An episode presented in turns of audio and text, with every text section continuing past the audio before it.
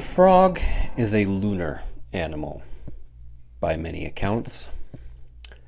Cirlot's Dictionary of Symbols tells us that, quote, there are many legends which tell of a frog on the moon.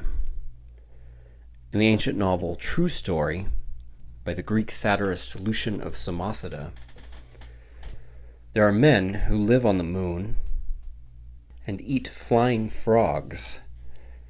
They catch the frogs from out of the air, cooking them and inhaling the smoke, and then somehow wringing liquid out of the smoke to drink. Due to its obvious association with water, the frog has been associated with cleansing, refreshment, and purification. The water deity of the Mayas and Aztecs was a frog. In Huron mythology, the great frog swallowed all the waters of the earth, but was slain by Ioscula, the White One. The frog is associated with deluge myths and is the lord of the waters in both American Indian and Australian Aboriginal folklore. I covered deluges in the first frogs episode. In Alfred Jarry's surrealist novel, The Exploits and Opinions of Dr. Faustroll, which I discussed in my interview with Yerk P., there is a monstrous toad whose mouth is flush with the ocean's surface, and who at the end of every day devours the sun and burrows into the earth to emerge at the other pole and shit it out undigested. In Zoroastrianism, the frog is considered evil, and it belongs to Ahriman, the destructive spirit and adversary of the good god Ahura Mazda. The Revelation of John, the final book of the Bible, tells of three unclean spirits which come like frogs out of the mouths of the dragon, the beast, and the false prophet at the end of days. In the previous episode, we described a ritual crucifixion of a frog by the magician Aleister Crowley, in which the frog, representing Christ, was supposed to go forth upon the earth as a lying spirit, serving Crowley. Quote, and this shall be its reward, to stand beside me and hear the truth that I utter, the falsehood whereof shall deceive men. Crowley knew his revelations well, and it's likely that his ritual was modeled on the passage about the dragon, the beast, and the false prophet, all of whom Crowley identified with himself. In the preamble to Liber 70, or The Cross of a Frog, he says that it describes, quote, ceremonies proper to obtaining a familiar spirit of a mercurial nature, as described in the Apocalypse of St. John the Divine from a frog or a toad. In the 1871 Victorian science fiction novel Vril, or The Coming Race, by Edward Bulwer Lytton, a man travels into the hollow earth to discover a subterranean race that lives off an invisible energy source called Vril. The men are called the Vrilya, and their ancestors look like frogmen. There's a debate in their society as to whether ordinary frogs descended from them, or whether the men are in fact a degeneration from the frogs. Because of the esoteric themes in another of his novels, Zanoni, it's often suspected that Bulwer Lytton was an occultist or an initiate of some secret society. In fact, the English Rosicrucian Society claimed him to the surprise and dismay of Bulwer Lytton himself. This society was founded in 1865 and has no demonstrable link to the original Rosicrucian Brotherhood, which in turn has a dubious existence to begin with. Three of the known members of the Societas Rosicruciana in Anglia would go on to found the Order of the Golden Dawn in 1888, which would eventually include one Aleister Crowley as a member. But as for Bulwer Lytton, there's a lot more evidence for his influence on later occultism than occultism on him. Helena Blavatsky, founder of the esoteric school known as Theosophy, and Rudolf Steiner, who founded the offshoot Anthroposophy, took vril energy to be a real thing. It's been claimed that there was a proto Nazi vril society in Germany, notably in the book Morning of the Magicians. Source of this claim is probably an article by an emigre German American rocket engineer and cryptozoologist named Willy Ley in the magazine Astounding Science Fiction after World War II, which was about pseudoscience in Nazi Germany. Whether the Vril Society existed or not, this has become an influential idea in esoteric neo Nazi circles. Ironically, perhaps due to the Morning of the Magician's sensationalist portrait of Nazi occultism, where it is connected to the ideas of the Black Sun, the Hollow Earth, and Vril powered flying saucers. But we're going to get into Nazi frogs a bit later. Scientifically, there is no difference between a frog and a toad. We tend to call toads those kinds of frogs that are more land oriented, with dry and warty skin. Symbolically, though, it's different. The toad is the negative or infernal aspect of the frog, or in Jungian terms, its shadow. Cirlot tells us that, quote, the toad is the antithesis of the frog, as the wasp is of the bee. There are also certain animals whose mission it is to break up the astral light by a process of absorption peculiar to them. There is something fascinating about their gaze. They are the toad and the basilisk. End quote. It's interesting that he makes the connection between the toad and basilisk, which Crowley also makes in Liber 70, rhyming, quote, He has crucified a toad in the basilisk abode, muttering the runes of verse, mad with many a mocking curse, end quote. The basilisk was supposed by ancient Romans and other Europeans to be a king of the serpents, with many deadly attributes such as killing with its gaze or its breath or the sound of its voice. In his natural history, Pliny the Elder said that it moved not like a snake but upright, and had, quote, a white spot on the head strongly resembling a sort of diadem. It's always depicted with a serpent body, sometimes with wings like a dragon, and sometimes with a bird beak or a head like a rooster which may be why Chaucer calls it a basilicock in the Canterbury Tales. Basilisks were sometimes said to be hatched from toads' eggs. They could be killed by smelling a weasel or hearing a rooster crow or seeing itself in a mirror. But the main legacy of the basilisk is of a creature with a mesmerizing or fatal gaze. The Toad's legacy may not be so deadly, but they do figure prominently in black magic and mesmerism.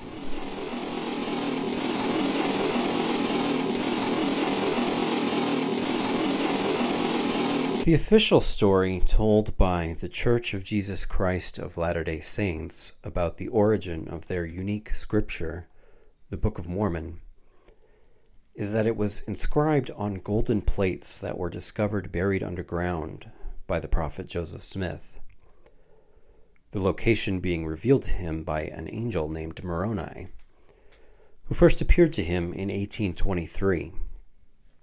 An early associate of Smith's, named Willard Chase, who claimed to have engaged in money digging expeditions with him, told a different story was told a different story by Smith. He said that a spirit appeared to Smith and instructed him to dress in a suit of black clothes and ride a black horse. Quote, Demand the book in certain name, and after obtaining it, he must go directly away, and neither lay it down nor look behind him. Smith followed the instructions to the letter, except for the last bit because after retrieving the book, which was hidden inside a stone box, he set it down and turned around to make sure nobody had seen him. But upon turning back, the book was gone, and there was instead, quote, something like a toad, which soon assumed the appearance of a man and struck him on the side of the head. Because Smith did not follow all of the instructions, he would have to wait a year to retrieve the plates. According to the testimony of many who knew the Smith family in rural New York, his parents, Joseph Smith Sr. and Lucy Mack Smith, set a precedent for such treasure digging activities. They were well known for it, and in an infamous passage from the first draft of her dictated history in 1845, Lucy Mack Smith addressed such charges thus quote, Let not my reader suppose that because I shall pursue another topic for a season, that we stopped our labor and went at trying to win the faculty of abrac, drawing magic circles, or soothsaying to the neglect of all kinds of business. We never, during our lives, suffered one important interest to swallow up every other obligation, but whilst we worked with our hands, we endeavored to remember the service and the welfare of our souls. While LDS church members construe this passage as a blanket denial of any magical activities, excommunicated Mormon historian D. Michael Quinn, in his book Early Mormonism and the Magic World View, interprets her as saying that such pursuits never interfered with any of their other work. She was responding to another common charge of laziness against the family. Furthermore, nobody accused the Smiths of, quote, trying to win the faculty of Abrac. They were accused of treasure digging ceremonies. That's an odd thing to bring up out of nowhere. So, what is this faculty of Abrac? Well, this is a ceremonial magic practice. At the time, associated with Freemasonry, but with ancient roots, derived from the magical word abracadabra. In part one of this episode, we discussed Aleister Crowley's slightly altered version of this word, abrahadabra, which he made the magical word of the new Aeon of Horus, the Age of the Child. The word abracadabra had been used as a magic charm, appearing on talismans in the form of a triangle consisting of 11 iterations of the word, each with one letter less, so that you have abracadabra on top and just A at the bottom. At the seventh level, and remember that seven is an important magical number, it appears as abrac, thus the faculty of abrac. There's more to say about this, but we will wait for later. There's also more interesting evidence of the Smith family's use of ceremonial magic, but let's leave off this part for now with this epilogue.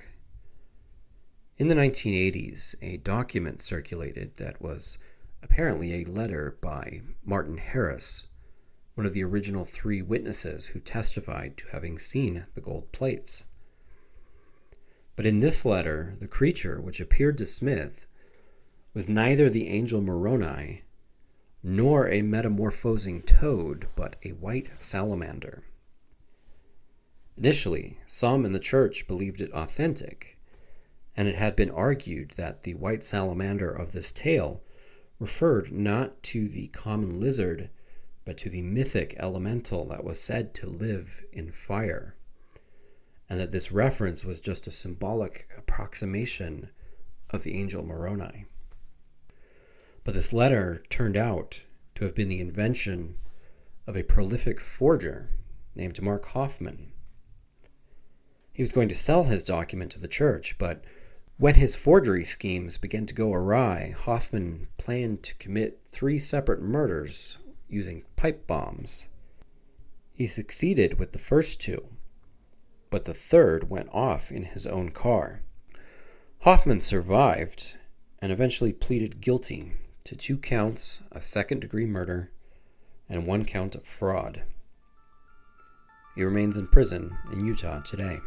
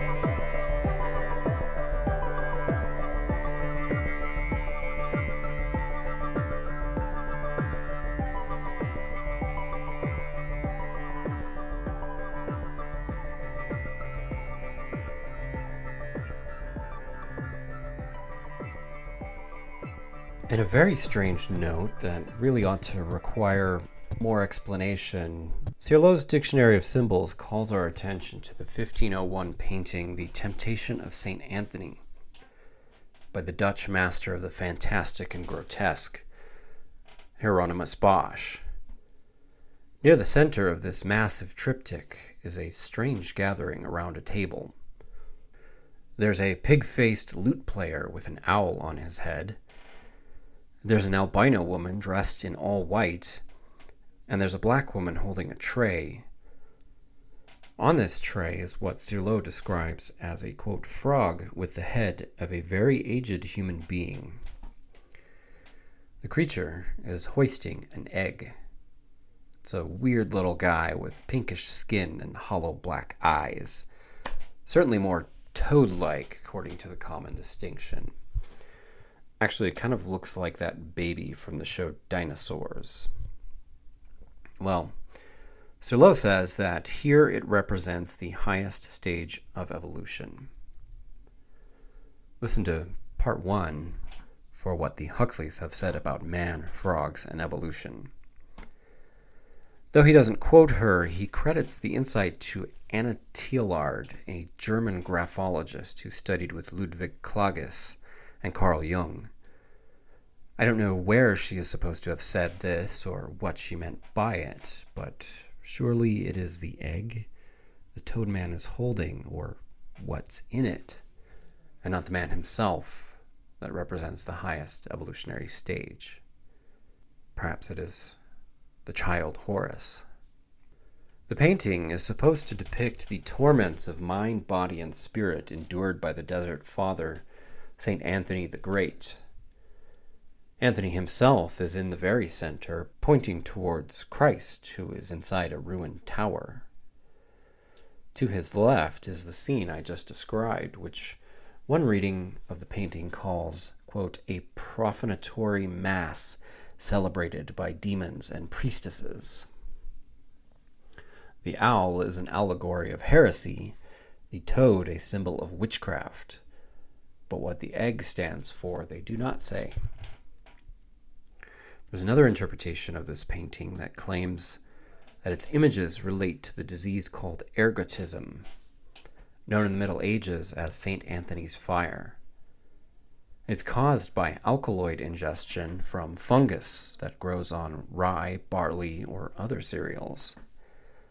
You may remember that in the episode called Frogs, we encountered ergot as a possible ingredient in the secret rituals of the ancient Greek Eleusinian mysteries which were devoted to the grain goddess Demeter.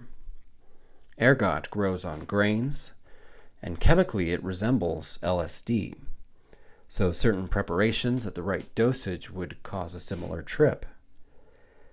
But ergot poisoning is not a pretty picture. It causes convulsions, diarrhea, psychosis, and gangrene, among many other fun symptoms. The monks of the Order of St. Anthony were supposedly very successful in treating the disorder. St. Anthony the Great is often appealed to for severe skin conditions such as shingles and the gangrenous ergotism. And yet there was a completely different saint named Anthony, Anthony of Padua, who is believed to have died of ergot poisoning in 1231. St. Anthony the Great has also been a favorite subject of painters since the late Renaissance, appealing especially to the very weird strain in Dutch painting represented by Bosch, as well as modern surrealists like Max Ernst and Remedios Varo. This is in part because of the fantastic nature of the events of his life, which have the devil sending demon after demon to tempt him and stories such as his wandering in search of another hermit while encountering figures out of Greek myth, such as satyrs and centaurs. In Bosch's rendering, we may see the sufferings of ergotism superimposed on the traditional temptation of St. Anthony theme. There's a large fruit that could be a mandrake apple, and mandrake root was used as a protection against ergotism as well as an anesthetic for the amputations that it often made necessary. Of course, mandrake root also caused hallucinations of its own. There's at least a couple of other amphibians scattered about in Bosch's Temptation of St. Anthony. The lower right panel, there's a fat, demon like toad with what looks like butterfly wings, with a bowl into which what is probably wine is being poured. He's holding open a red tent to reveal a naked woman inside a hollow tree. Opposite, on the upper left, we see Anthony again identified by the Tau cross. We discussed this symbol in relation to St. Francis in our episode on the Fool. But Anthony is probably even more associated with that cross, which will usually appear in any artwork depicting him. Here he is praying while being carried in the air by demons, laying on his back on top of a winged frog who is splayed out in a crucifix like pose. Yeah, so remember that crucified frog from the beginning of the last episode? Well, you probably didn't think that was going to come back up again, but uh, it will. A lot. In 2008, a sculpture of a crucified frog by the German artist Martin Kippenberger, exhibited at a museum in Bozen, Italy, was condemned by Pope Benedict as blasphemous. The sculpture stood three feet high, the frog's tongue hanging out, holding in its left hand an egg and in its right a mug of beer. The figure is entirely green, even the loincloth and mug, except for the egg, which is white. There's that egg again. The piece was called Zuerst die Füße, or First the Feet. When local clerics and politicians called for the piece's removal, the curators distributed accompanying flyers to explain the work. Originally produced as part of a series in 1990, it was said to be a portrayal of the artist's profound personal crisis involving alcoholism. I'm a little puzzled as to why this would necessarily make it less blasphemous, because it would then put his own suffering on par with that of Jesus, but it still doesn't explain the choice of a frog either. Was Kippenberger trying to be provocative? It's possible. In 1986, he bought a gas station in Brazil and renamed it the Martin Bormann Gas Station. Workers were actually required to answer phone calls with Tankstelle Martin Bormann.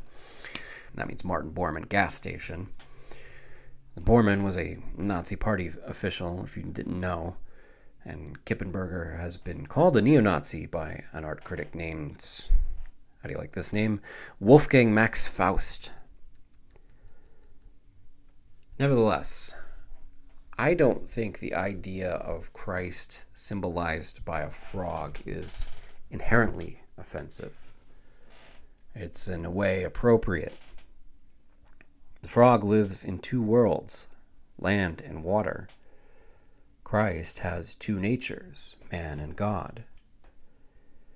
The sacrifice he made to defeat death and redeem mankind from sin is the single great leap that allows our souls to cross from this world to the world to come. At the same time, I get why people were put off by the image. Something about a bright green cartoon like frog just seems irreverent. But that too, I believe, is appropriate. It is quite irreverent. A joke, even, perhaps. To suffer and die, and then for no explainable reason be suddenly not dead three days later. From 2004 to 2007, there was an animated show on Comedy Central called Drawn Together. You probably don't remember it because it wasn't very good. This is a parody of those reality TV shows where a bunch of narcissists and drama queens who may or may not be celebrities have to live in a house together. Except that in this cartoon, They were thinly disguised superheroes and other famous cartoon characters. Kind of show that makes fun of the entertainment industry, yet is just as debased and lazily cynical as that industry. Anyway, there's a episode in the second season called Little Orphan Hero, where all the stars decide to run a suicide hotline for some reason.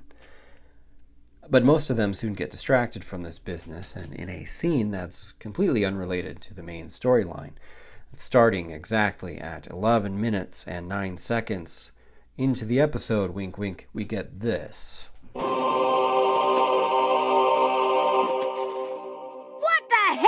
Y'all doing? You are supposed to be on the suicide phones. we found something much more fun! A dead bloated frog in the storm drain! At first, we had a tea party with it. But now, we're worshipping it as a god. Some poor fool with no arms and legs called, and now he's gonna off himself if we don't stop him. What are you, deaf? We're playing with Frog God. Fine. Once again, Foxy's gonna have to clean up y'all's mess.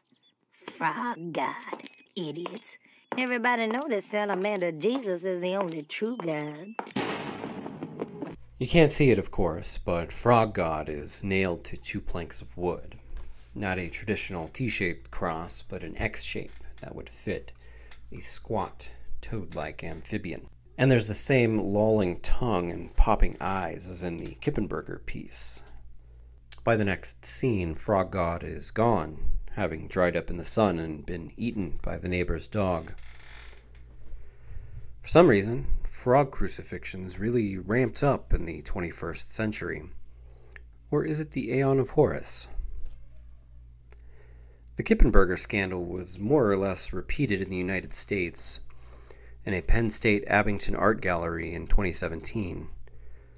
As part of a program fittingly called Transmedia Narratives, a piece was displayed called Christus Ranae, which is Latin for Christ frogs.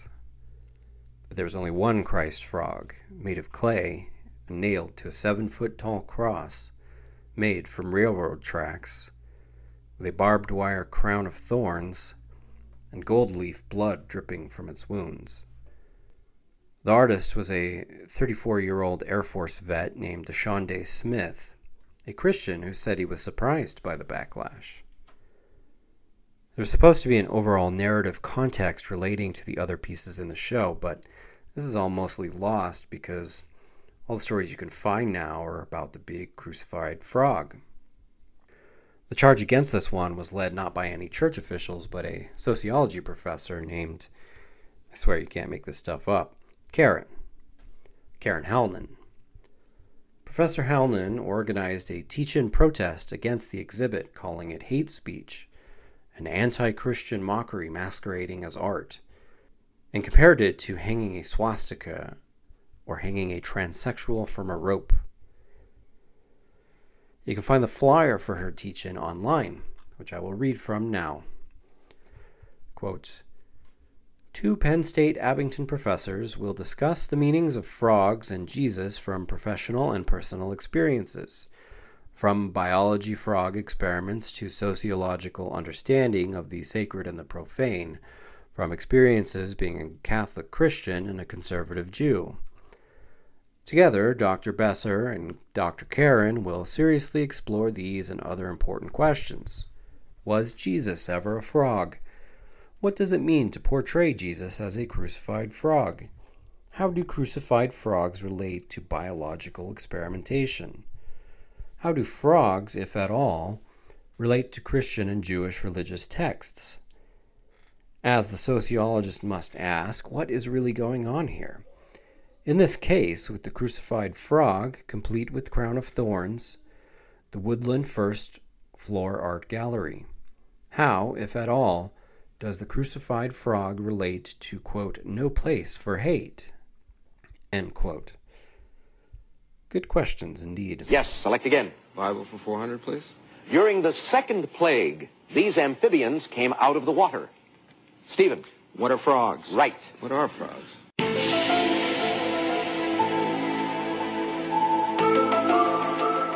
Now, Is Professor Howland a lefty or a righty? She deployed every rhetorical trick in the SJW arsenal, claiming that her subjective feeling of offense overrode any possible intention of the Speech Act. But she did so in the name of a traditional mainstream faith. Howland, it seems, was a Marxist in addition to being Catholic.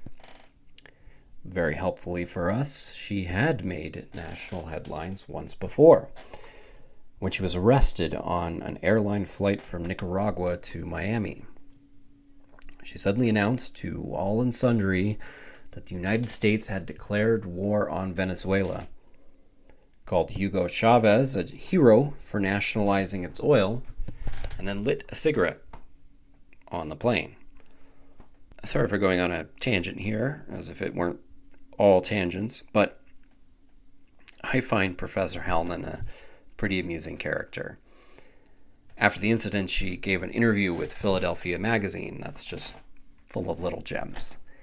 She said her act was civil disobedience because the U.S. was trying to take out Chavez by giving him cancer.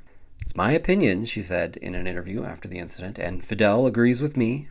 As in Castro, the interviewer interrupts, yes, Fidel agrees with me that the CIA had some involvement in giving him cancer, and so he died very sadly. End quote. When the interviewer suggests that lighting a cigarette on a plane is tantamount to yelling about a bomb, which admittedly is uh, overdramatic, she asks if it was such a big security threat, why did she have a lighter on the plane? And she continues, quote, Listen, the point is I am a sociologist and I live in an intellectual world. A sociologist always thinks in terms of symbols, and every revolutionary I know smokes. It was identifying with the revolutionary cause. And then beyond that, it is a symbol that the United States is a smoking gun. The action was necessary. They are going to kill many more people, end quote. But you know, most people just aren't sophisticated when it comes to reading symbols. I could not be more sympathetic and at this point, I confess to developing a fondness for this train wreck of a woman who is not wrong, at least in spirit, about U.S. foreign policy. So, RIP Dr. Karen, because she died in January 2018, less than a year after her teach in protest at PSU. I found some obituaries, but they don't list the cause of death. Perhaps it was the CIA, and perhaps it was the frog god. Philadelphia Magazine notes that her academic publications included, quote, Women's Agency in Hysteria and Its Treatment and The Power of 420. Of course, it wasn't just Dr. Karen that took offense to the PSU show. The Daily Stormer published an article on it, and in their forthright style, titled it, quote, Evil Negroid artist makes malevolent crucified frog sculpture. End quote. The premier website of the alt right took a position pretty similar to Dr. Karen, albeit with the usual gratuitous racism added. But for the Stormers, the frog didn't represent Jesus, it represented Kek. To wit, quote, As with all things that the forces of darkness bring upon us, the divine will of the frog god manifests with a message for his trolls. There is a deeper meaning here, or should I say, meaning. Look, the Jews are controlling Trump to make him throw his base under the bus, just like the Jew made Pontius Pilate crucify Jesus. So Kek on the cross means that he has been sacrificed, but will be born again for the redemption of the alt right. Or something. I don't know. Either way, there's some cosmic tier stuff going on out there. End quote. Apparently, they were unhappy with Trump for something or other at the time. So the frog sculpture appeared to them as a symbol of Trump as Pontius Pilate crucifying the frogs. The Daily Stormer's readership, like the audience for T.H. Huxley's frog dissection lecture, looked upon it and thought, the frog is us. There was, according to the article, quote, a new meme religion rising up around Kek's worship. And this was unacceptable for the forces behind this artwork, by which they didn't mean the artist. Forgive them, Kek, for they know not what they do. Well, all this cosmic tier stuff requires some unpacking. And for some listeners, this is all very well trod territory, and I apologize if so, but bear with me while I explain all this talk about Kek and meaning.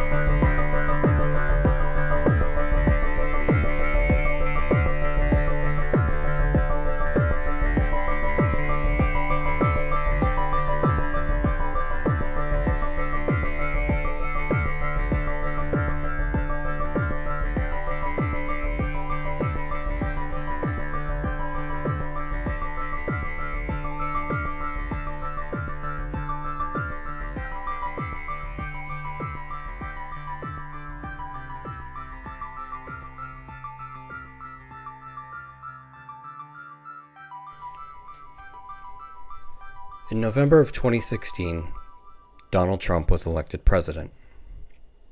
That much I think we're all on the same page about. Almost no major pollster or media figure predicted this. Even right now, less than a year since he's been out of office, it seems like a weird thing to have happened. Did it happen? Did we all dream this? Well, whether you liked him or not, you have to admit that a significant portion of the class of people whose job it is to deal out ideas in this society really, really did not like that this happened. And at least a few of these people went kind of nuts publicly over it.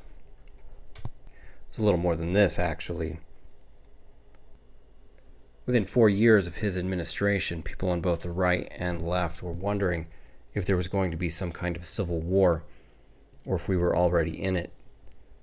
You might call this chaos. But back in 2016 and 17, the main issue was figuring out how Trump got elected. The predominant narrative seemed to be about the white working class and how Democrats lost it by choosing the very unlikable establishment figure Hillary Clinton instead of the more left populist Bernie Sanders. Meanwhile, Donald Trump ran a populist campaign from the right. I don't want to get into how accurate this is, but that was the story in the major key. The minor key version was that Trump had the support of what had come to be called the alt right, essentially a rebranding of white nationalists, fascists, Nazis, etc. But so what? Ronald Reagan and George Bush had far right supporters too. Appealing to racists and nationalists in a subtle way has been a necessary part of Republican strategy for decades. Perhaps it was that Trump appealed to them to the exclusion of more moderate conservatives, which might be true, but that's not really it either. No, it has to do with something more occult. And the occult narrative goes like this. In the words of the media crowned voice of the alt right, Richard Spencer, we memed Donald Trump into office. Just take a moment to appreciate the strangeness of the fact that in the months and years after Trump's election, mainstream media sources were discussing the esoteric subject of chaos magic. Hell, Hillary Clinton was publicly denouncing a cartoon frog as a symbol of evil, like it was Baphomet or something. These were strange days, friends. In researching this story, I've relied on two sources mainly. On the more liberal side is Gary Lachman's book, Dark Star Rising Magic and Power in the Age of Trump. While on the more conservative side is a series of blog posts by John Michael Greer called Kek Wars. And I want to personally thank Daniel at Alacrities from Twitter for pointing me to Greer. What I like about each of these sources is that they take the magical aspect very seriously. Each have their flaws, however. Greer is more sympathetic toward the alt right and insists it was more about populism and annoying the establishment than it was about racism, which he says is mostly media disinformation meant to stave off the elite nightmare of, quote, a rapprochement between working class white people and working class people of color. He says that, quote, magic is the politics of the excluded, using a word straight out of the Charles Fort lexicon. Accepting the fact that there is a lot of media disinformation and caricatures and that there was a lot of trolling, but this seems like a bit of wishful thinking to me. To accept this, you'd have to believe that uh, Richard Spencer, for instance, wanted such working class unity, and my imagination doesn't stretch that far. For his part, Lachman's Dark Star makes some factual errors, like claiming that Spencer gave a Nazi salute in his infamous Hail Victory speech after Trump won, which he didn't though some in his audience did. it's also a little overly focused on Spencer and the Russia connections, which somewhat reflects the standard liberal narrative about these events. The rising of the frog god during the Donald Trump campaign came about because of the coincidence of a few internet based oddities on the 4chan group pol the first was the ironic adoption of the character Pepe the Frog from Matt Furie's Boys Club comic. Furie had no connection to the alt right and was always dismayed at this association. The original iconic image was of Pepe with his pants down, joyfully urinating while saying, Feels good, man. Fury literally took the name from PP. He summed it all up in an interview thus quote, my Pepe philosophy is simple. Feels good, man. It is based on the meaning of the word pipi, to go pipi. I find complete joy in physically, emotionally, and spiritually serving Pepe and his friends through comics. Each comic is sacred, and the compassion of my readers transcends any differences, the pain and fear of feeling good. End quote. It feels good to relieve yourself, not just of bodily fluids, but of thoughts and ideas forbidden by the official culture. Of all the mean, resentful thoughts you have living in a chaotic and careless culture. Not everyone has such easy access to racist jouissance, but online discourse is always opening up new avenues of cruelty, new lines of flight, and the more you think you're above it, the more ideology has you in its snares. Anyway, the second coincidence was the word Kek. This came about from some kind of malfunction in the game of World of Warcraft that displayed that word whenever you typed in the message LOL or laugh out loud. So Kek came to mean LOL in other contexts. Coincidentally, this is roughly what the word does mean in Korean. Actually, it's a Korean onomatopoeia for laughter written as kekeke. Now, we've seen this used as an onomatopoeia before. This is what Aristophanes uses for the sound made by his frog chorus in his play The Frogs, which we discussed in the first Frogs episode. Or not exactly, it goes Brekkekekex, coax, quacks. It's basically an ancient Greek equivalent of ribbit.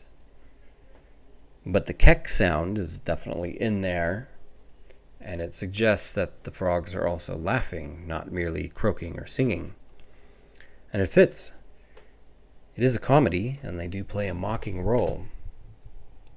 You may recall the prominent place of mockery in Crowley's frog ritual.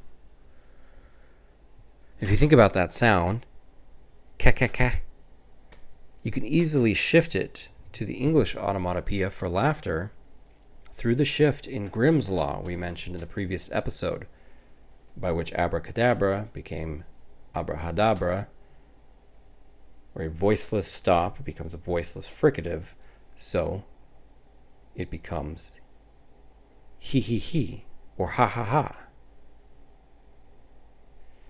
But it gets even weirder than that. Cicada song, are you listening? Aristophanes' frog chorus is quoted in James Joyce's bewildering masterpiece Finnegans Wake on the second page. The lines go, quote, What clashes here of wills gen wonts, oystery gods, gaggin fishy gods, brekek, kakek, kakek, kakek, coax, coax, coax. Passage in which they occur invokes religious and racial conflict oystery gods and fishy gods sound a little bit like Ostrogoths and Visigoths, the Germanic tribes that sacked Rome, as well as invoking different kinds of pagan animal gods set at strife. It's often pointed out that Joyce slightly alters the frog's quote so that it can be abbreviated KKK, which may reference the Ku Klux Klan. The reference is strengthened in the next sentence, which speaks of the white boys of Hoodie Head. That certainly sounds like a description of the KKK. But it specifically refers to the White Boys, a secret organization of Irish agrarian agitators from the 18th century who wore white smocks and conducted violent night raids in the cause of tenant farmer land rights. They were class agitators, not race agitators. But of course, it's hard to not also think of the alt right and its Kek obsession. There's a lot more to be said about this, but if you're intrigued by this stuff, go look up a blog called Group Name for Grape Juice and read a post titled How Finnegans Wake Predicts and Obsolesces Esoteric Kekism. I don't endorse everything there, but it's a fascinating bog, uh, I mean blog. Now I have to mention one more connection here. In November of 1968, the show Star Trek aired one of its most controversial episodes called Plato's Stepchildren in which the Enterprise encounters a planet of telekinetic aliens that have discovered classical Western Earth culture. And they're basically LARPing as ancient Greeks. There's a scene in which a dwarf performs the chorus from Aristophanes' Frogs. The legend about this episode is that it featured the first interracial kiss between Captain Kirk and Lieutenant Uhura but actually it wasn't the first aired, and the episode was controversial mainly because audiences found the sadism and torture in it disturbing. Anyway, back to 4chan. The third synchronicity had to do with the eight digit numbers that got randomly assigned to posts. Great significance was assigned to posts with repeated digits. In popular numerology, these are known as angel numbers, which are messages from the divine realm. On pol, a repeated digit was known as a get. After the channers rallied around Donald Trump as their preferred candidate, people started noticing that Trump related posts had a larger than normal amount of gets. On June 19th, 2016, someone typed Trump will win in response to an unrelated series of posts, and the number that posted was eight sevens in a row I think even people unfamiliar with magic know that 7 is the lucky number. After all, triple seven is a jackpot on the slot machine. Blackjack. Goal is to get 21, which is the sum of three sevens, and so on. Seven is a highly magical number, a perfect and holy number in the Jewish tradition. But the fact that it was eight sevens is significant as well, for a reason we'll get to momentarily. So, what emerged out of 4chan was like a compound synchronicity that resulted in associating Trump and Pepe. Sealing the whole thing was the discovery of an ancient deity called Kek that was portrayed as a man with the head of a frog, just like Pepe. Somebody also found an ancient Egyptian frog statue which was misidentified as Kek when it was in fact Heket, a frog a frog goddess. The hieroglyph of her name looks rather weirdly like a frog sitting in front of a computer screen with a braided coil like magic swirling energy on the other side of the screen. It looked like the icon of being online. And so the frog movement was born, the cult of Kek. In recent years, there's been mutations and variations on the original Pepe.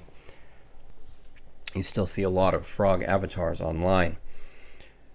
Kek morphed into a whole imaginary country, Kekistan. But the synchronistic high weirdness of that time seems to be gone now, as well as a lot of the playful absurdity of it all. Both John Michael Greer and Gary Lachman place what the channers were doing in the quite recent tradition of chaos magic.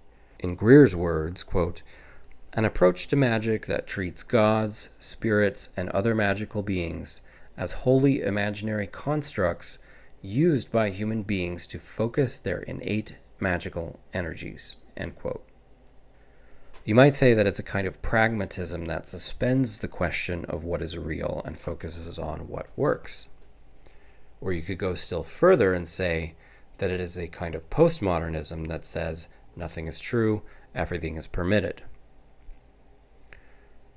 Much of chaos magic originates in the work of the artist Austin Osman Spare, who died in 1956, although the movement as such emerged in the 1970s.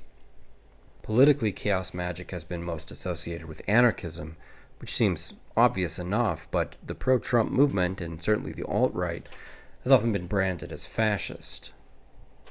Horseshoes are supposed to be magic, right? Anyway, Greer claims that chaos magic suited the channers because internet memes function very well as sigils. That is, a symbol that is charged with magical power through the will of its creator, and because it's easy to understand concepts meant that more people could participate in the magical working. It's like the punk rock of occultism. You don't need to be highly trained, you can learn it in a day, and then go forth with a few chords and create chaos. Late in the election, the pol frogs focused their meme magic on the goal of making Hillary Clinton have a public collapse. There had been rumors, which they helped spread, that she had some disease she was hiding from the public. On September 11th of 2016, that's right, 9/11, Hillary Clinton collapsed in public. Leaving a memorial service at Ground Zero, she stumbled and had to be helped into her van by Secret Service. The public explanation was that she was lightheaded because of the heat what made it an especially sweet victory was that Clinton had, just a couple days earlier, given her infamous basket of deplorables speech denouncing half of Trump's supporters as bigots. And then her website posted an explanation of the Pepe meme as a hate symbol. This was, of course, another victory, free publicity, and meme magic multiplied, as the Nazi frog won rent free space in the heads of millions of liberals. The other weird thing that happened that day was an anonymous posting of an obscure pop song from 1986 called Shadilay by an Italian band called PEPE, supposedly an acronym for Point Emerging Probably Entering. The band name was really just a label for the song's writer, Manuel Pepe. On the cover of the record, a smirking cartoon frog holding what appears to be a magic wand on top of an American flag. The label that it was released on was called Magic Sound. This was taken as a sign, a blessing from the frog god. But the wave of synchronicity the online Trumpist vanguard was surfing would soon turn gnarly. The next project was an attempt to capture the French presidential election for Marine Le Pen and the Front National, which failed, as did several similar endeavors. When Richard Spencer was famously cold cocked while giving an interview on the street, he was wearing a Pepe button and was actually in the middle of explaining Pepe's meaning. By the time the frog crucifixion I already described came around, the Kekists were in a sour mood. In February of 2017, witches around the world cast a mass binding spell on Trump, a backlash to the Kekist meme magic of the previous years. And after this, Trump seemed to have difficulty getting any legislation passed. Fast forward to January 6, 2021, where protesters stormed the Capitol Hill building in an attempt to disrupt Joe Biden's electoral victory from being formalized in what Trump supporters believed was a stolen election. It's been reported by their ideological opponents that Shadilay was blaring from the speakers. If so, it seems like an attempt to recapture the magic of 2016. But the spirit of Kek was not with them that day. John Michael Greer says that the problem with this kind of magic is that, quote, many chaos magicians, in fact, treat the universe as a blank slate in which human beings are the only active presences. As a result, very few chaos magicians learn how to work safely with gods and spirits who aren't products of human minds. End quote. The older forms of occultism, according to him, respected boundaries and had protections built into their practices. Long story short, you got a lot of people messing around with magical techniques, which they had very little knowledge or control over. And this is especially bad if, Greer says, quote, something other than human took an interest in the situation, end quote. But what other than human thing might this be?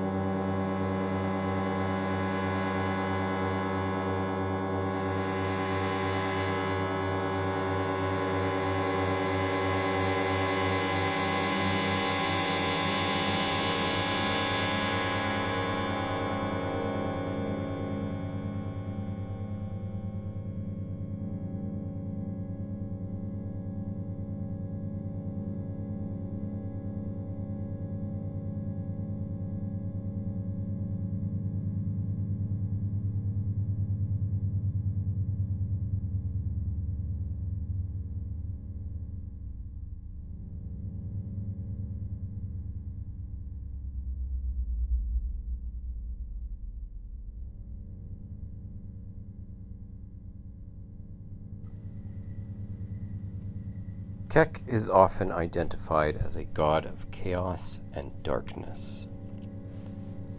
But it's actually more complicated than this. Kek was one member of a group of eight gods, consisting of four male female pairs. There was Nun and Nunet, known as the Abyss, He and Hehet, called Unlimitedness, Kek and Keket, or darkness, and Amun and Amunet, or hiddenness. Depiction of the Ogdoad varied somewhat over the years, but the classical image is of the male as frog headed and the female as snake headed. These were collectively known as the Ogdoad, meaning the Eightfold that were worshipped in Hermopolis, a provincial capital of the Old Kingdom of Egypt. Hermopolis, as you may have guessed, was the Greek name of the city, which was called the Egyptians Khemenu, literally eight city. So the number eight is quite strongly connected to this grouping. What is the symbol most associated with modern chaos magic? The Chaos Star consisting of eight arrows arranged in a radial pattern. This is a very interesting symbol. You usually see it in a two dimensional form, but imagine for a second a three dimensional version. First, picture a map standing up, facing you, with four directions north, south, east, west. Now, picture an identical map laying flat horizontally that bisects the first map. Now you have eight directions. Imagine those eight directions as eight arrows, with a small sphere at their center. And you have a chaos star. Chaotic because it is capable of moving in any direction. It's only appropriate to this popular and postmodern form of magic the invention of this symbol is credited to a sci fi and fantasy novelist, Michael Moorcock. began as just a doodle, but Moorcock says, quote, I have been told that it is an ancient symbol of chaos, and if it is, then it confirms a lot of theories about the race mind. End quote. By race mind here, he means the human race and its collective unconscious. But it's a curious phrase in the present context. The star also may be prefigured by the Eight of Wands card in Aleister Crowley and Lady Frieda Harris's Thoth deck, in which the card is named Swiftness. Accelerationism, anyone? Now, what chaos means for the Ogdoad needs a little explication. And for this, I've relied mostly on an article called Hermopolitan Ogdoad on the Henadology blog by a scholar of polytheism, Edward P. Butler, who is on Twitter, by the way, and he used to follow me, and I must have said something that bugged him, or who knows, because he unfollowed, but whatever. When we imagine chaos now, we typically imagine a state in which order has broken down. In physics terms, chaos is equivalent to a high degree of entropy. But the ancients viewed chaos somewhat differently. It was a state of things prior to creation, pre-cosmic rather than acosmic, a state in which all opposites coexisted in undifferentiation. The alchemists identified chaos as the prima materia or prime matter which was recreated in the initial nigredo or black stage of the alchemical process, in which all was reduced to a massa confusa or confused mass, which would then give rise to its opposite, the albedo or white stage, in which all purities are washed away. In psychological terms, the unconscious is the closest to chaos, but strictly speaking, chaos precedes or transcends even the unconscious. Another name for the Ogdoad was the Infinites. In one view, the Ogdoad are agents of cosmogenesis. They created light and gave birth to the sun, created Atum. And yet, as Siegfried Morenz says, they are, quote, concerned with cosmic matter, not with organic life. In another view, they are more the material of cosmogenesis than its agents. Let's quote a highly relevant paragraph by Butler. Quote, the role of the Ogdoad as transitional creators or proto demiurges is often expressed in the symbolism of a primordial egg or lotus, which is their proximate creation, an intermediate creation or matrix of transformation, a vessel in which the subsequent stages of cosmogenesis can, as it were, incubate. The lotus or egg may be created by the Ogdoad, or merely fertilized by them or it may simply embody the moment at which they came to be in a determinate place, this determinacy being in itself a stage in the cosmogenesis. So maybe this is the source of that odd egg we saw in Bosch's Temptation of St. Anthony and Kippenberger's Feet First. The highest evolutionary stage as a return of the first evolutionary stage. Rather than being simply gods of chaos, the Ogdoad can be seen as symbolizing the transition from chaos to formation. Returning then to the meme magicians of 4chan, we can see that their desire to sow chaos had as its goal the creation of a new kind of order, a nationalist one as opposed to the globalist one, that the Washington Consensus has aided for decades. It's the same pattern as the move from the Nigredo to the Albedo in alchemy. Albedo is doubly meaningful because for the more racist end of the MAGA movement, the goal was indeed a pure white country. Trump was the agent of chaos, aided by the ancient frog god Kek. Or maybe, instead, Trump and the alt right were merely the stepping stone to an even higher level of globalist neoliberalism, agents provocateur that would provide the state its excuse for putting the boot down on its growing opposition.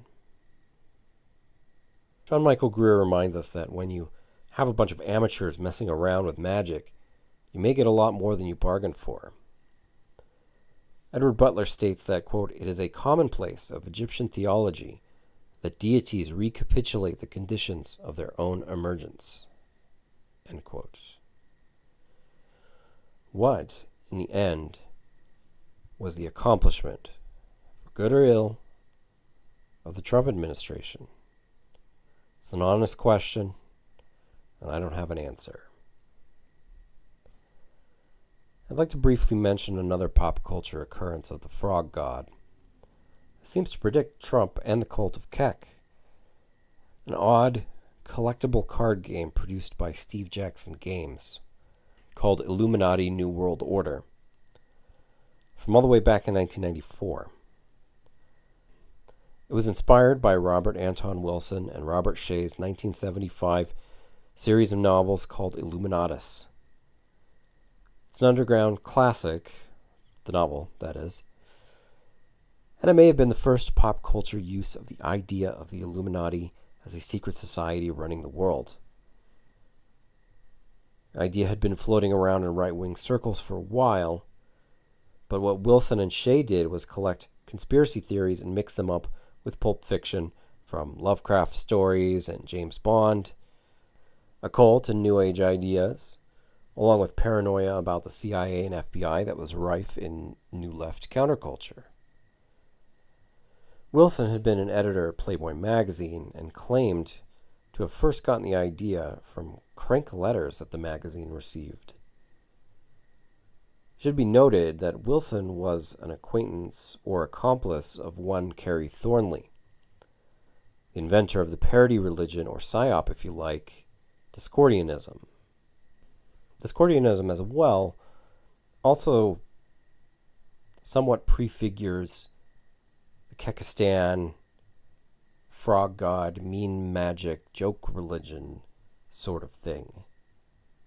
Thornley had also not only been a radar operator, along with Lee Harvey Oswald in the Marine Corps, but actually wrote a novel inspired by Oswald called The Idle Warriors prior to JFK's assassination.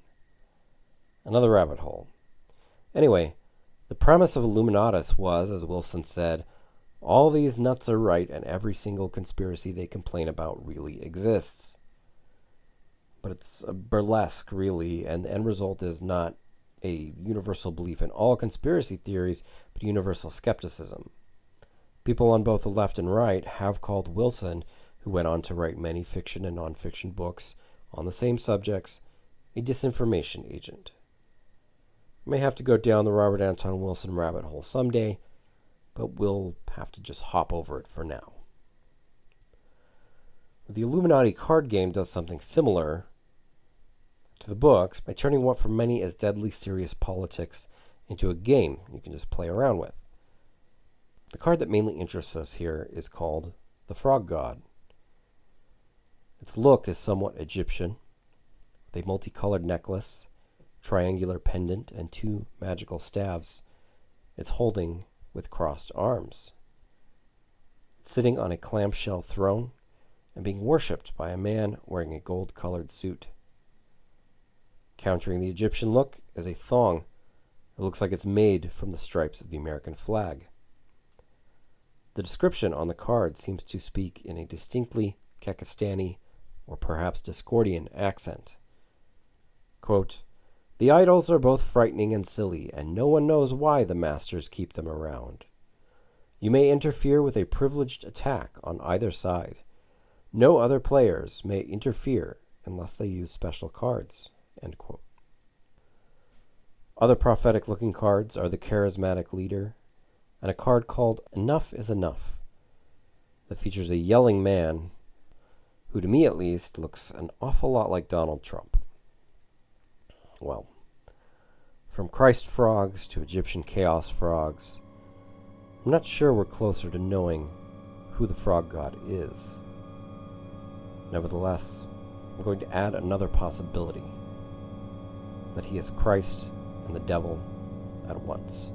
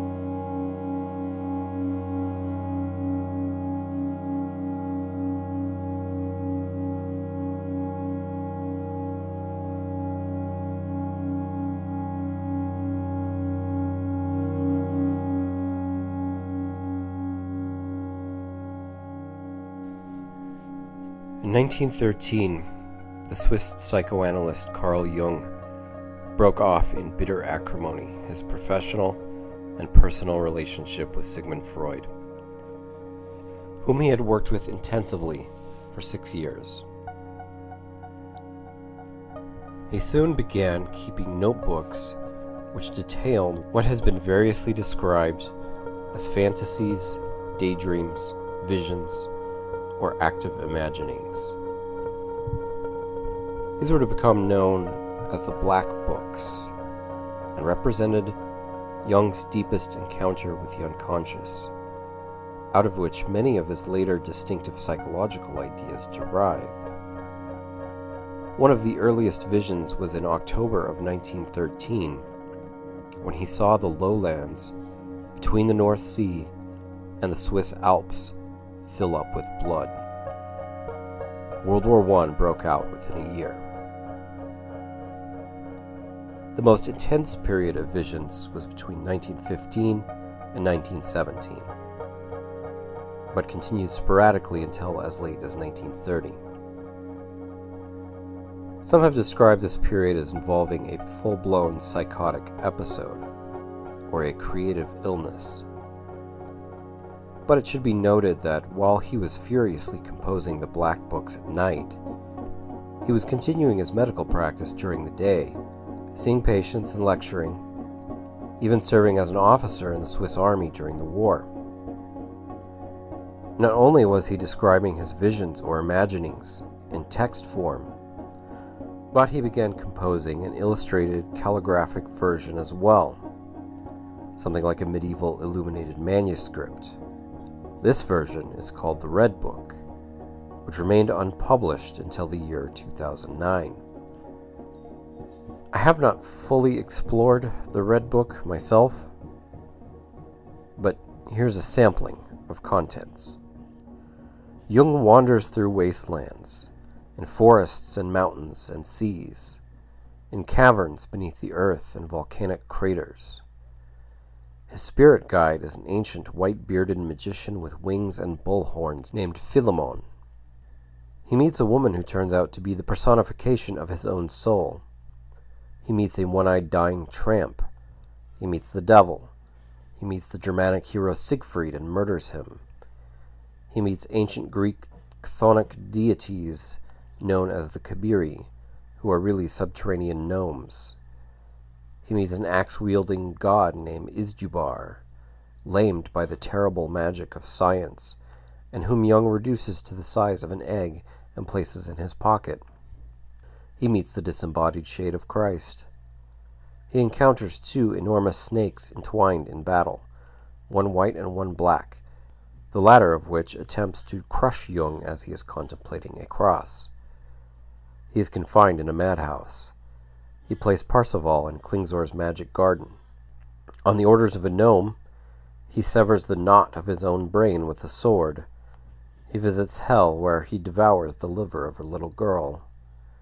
He dangles between heaven and earth like the hanged man of the tarot. This all reads like a wild kind of fantasy novel, one influenced by Wagner, Nietzsche, and Freud. There's some evidence Jung thought of this as a kind of new scripture. In fact, the short excerpt which was published during Jung's life takes the form of a Gnostic scripture, titled Seven Sermons to the Dead, published in 1916 and attributed not to Jung but to Basilides, a second century Gnostic teacher from Alexandria, Egypt. In seven sermons, we learn of a God that men have forgotten, one which the real life Basilides did speak of, called Abraxas, who unites good and evil, God and the devil. Quote, Had the pleroma a being, Abraxas would be its manifestation. Hard to know is the deity of Abraxas. Abraxas is the sun, and at the same time the eternally sucking gorge of the void, the belittling and dismembering devil. The power of Abraxas is twofold, but ye see it not, because for your eyes the warring opposites of this power are extinguished.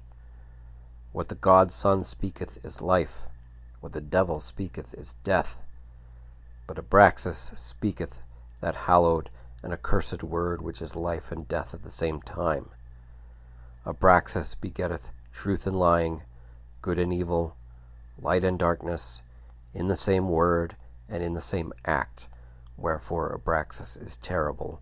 Abraxas is the world, its becoming and passing. In this world is man Abraxas, the creator and destroyer of his own world. The origins of Abraxas are obscure. For Basilides, Abraxas was the grand archon or princeps of the cosmos, which consisted of 365 heavens or spheres, clearly meant to mirror the number of days in a solar year. The original name was likely Abrasax, but became Abraxas through corruptions in translations of Greek texts. There's no consensus on the origin or etymology of the name. Its seven letters may represent the seven classical planets. There's a magical hermeneutic in which the letters of the alphabet are given numerical value, and finding hidden meanings in words and connections between words of the same value. For Hebrew, this is called gematria, while for Greek, it's called isopsephy. The numerical value of Abrasax in Greek is 365. And As this name which may be the origin of the abracadabra magical formula I spoke of earlier in relation to Aleister Crowley and the Smith family.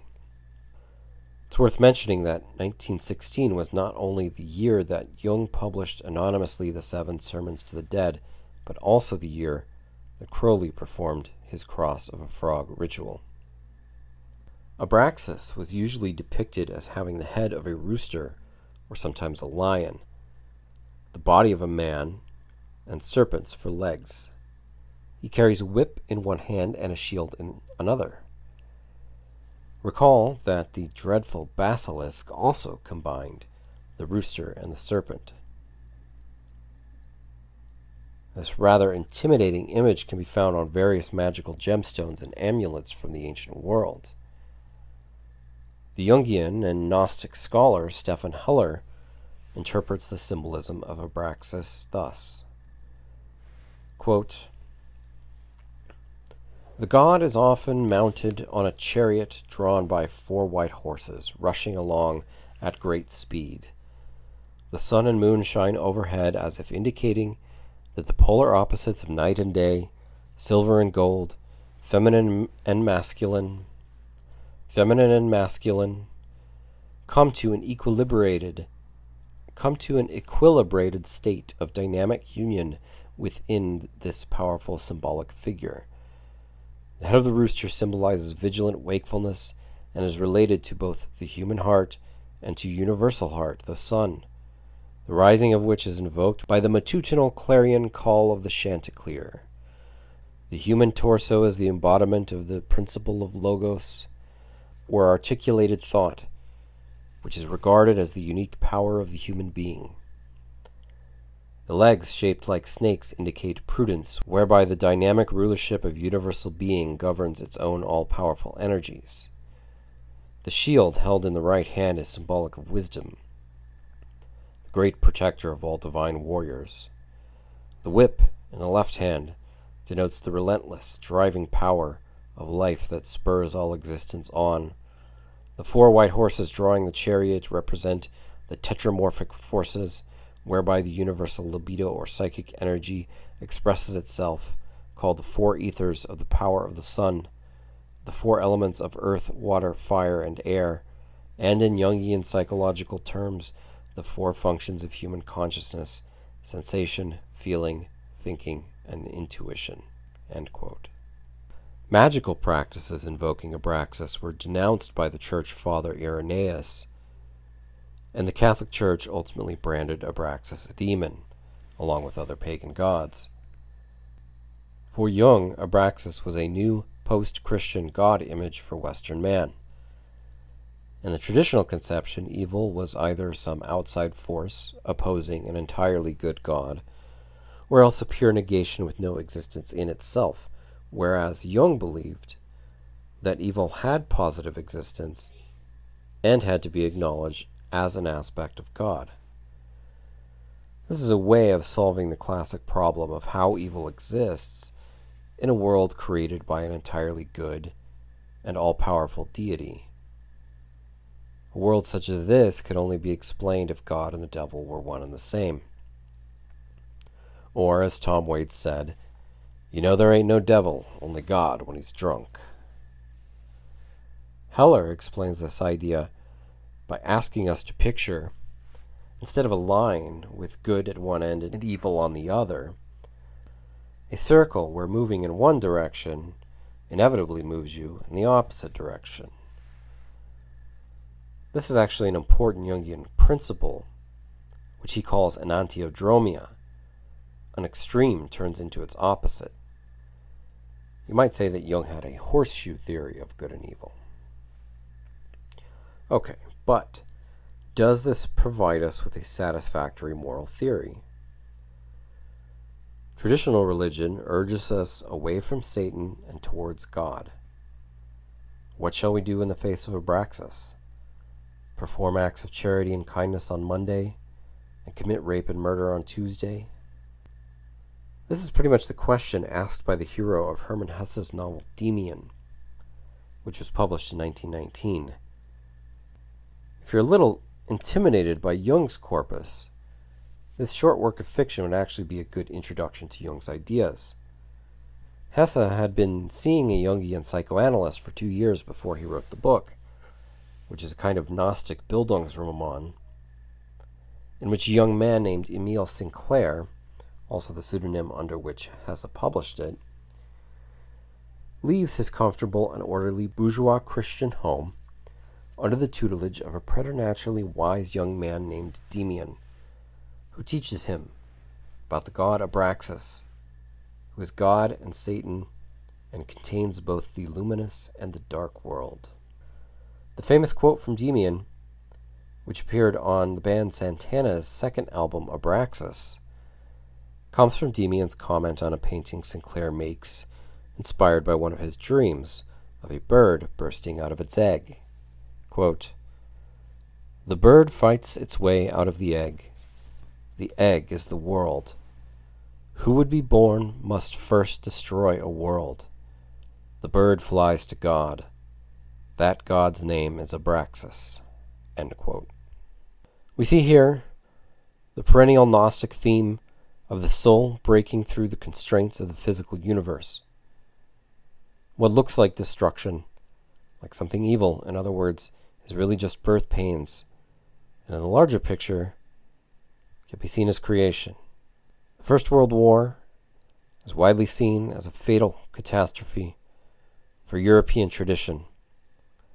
By being the first full scale industrial war, by ending the Habsburg dominated Austro Hungarian Empire and tilting power towards the liberal capitalist Anglo American world, by the seeming irrationality of its bloodbath, which dealt a blow to both traditional Christian faith and Enlightenment reason, etc., etc.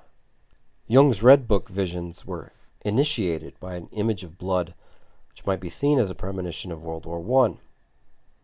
Hesse's Demian ends also with the arrival of the war. Its famous destroyed egg could possibly be interpreted as the Western tradition that died, or began to die, in the trenches. This period also produced some famous pessimistic masterpieces, such as Oswald Spengler's two volume Decline of the West. Spengler actually conceived and drafted Volume 1 in the first few years prior to the war, but didn't publish it until 1918, right at the end of the war.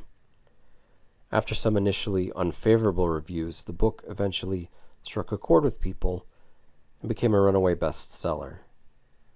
The second volume appeared in 1922, the same year as T.S. Eliot's poem The Wasteland, with its vision of Western tradition reduced to fragments while also referencing contemporary culture like ragtime jazz. With the publication of James Joyce's novel Ulysses, also in that year, modernism had definitively arrived. You could see Jung and Hesse as representing a more optimistic take on this period, finding creation amid the destruction. But back to Demian. The answer to Sinclair's question of why not simply commit evil acts if this is the nature of God is given that this would be as false to the self, to the unique inner destiny of the individual, just as much as if one merely tried to outwardly conform to a superficial morality.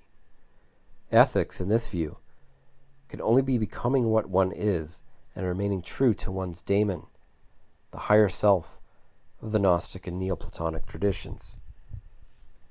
And this path may lead one to violate prevailing or traditional commandments or taboos. But is there any room for larger community in this highly individualist ethos? What seems to substitute for a community, for a community of believers as the body of Christ, is a group of elect which are set apart from the common herd by what the novel calls, in a revisionist interpretation of Scripture, the mark of Cain. The mark sets apart those that have the strength to be true to themselves and embrace a Nietzschean amor fati, a love of fate. In Hesse's novel, this ethic remains an inward phenomenon that doesn't save its characters from a common fate on the killing fields. But the problem remains unanswered. Are there any acts which are forbidden not merely to certain individuals but to everybody? One can easily imagine an elitist antinomian version of this ethos under which the self appointed elect are able to interpret their own destiny as allowing them to use other individuals as they see fit, with their daemon licensing all of their desires. And this, my friend, is simply Satanism in a nutshell. If we look for examples, we will not be lacking. And they got all kinds of little sex paranoias and little, little deceiving, little lying, cheating little things that they play. And then they'll push them off on somebody else and say it's all their fault, that they're no good, and we got the bad guys locked up over here, and we're all the good guys. You dig what I'm saying? When in reality, man, you got a bunch of scurvy fucking PC motherfucking pieces of shit. You dig what I'm saying? But that's on one hand. Here's where Abraxas comes in. If they didn't have the love to do it, who in the fuck would?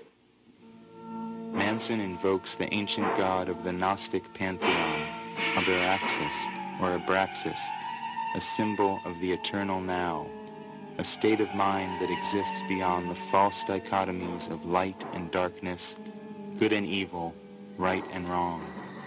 Manson justifies his forgiveness of his captors in the name of Abraxas, a god that represents total reality. I respect that same fucking asshole that I'm down on every day. That's Abraxas, man.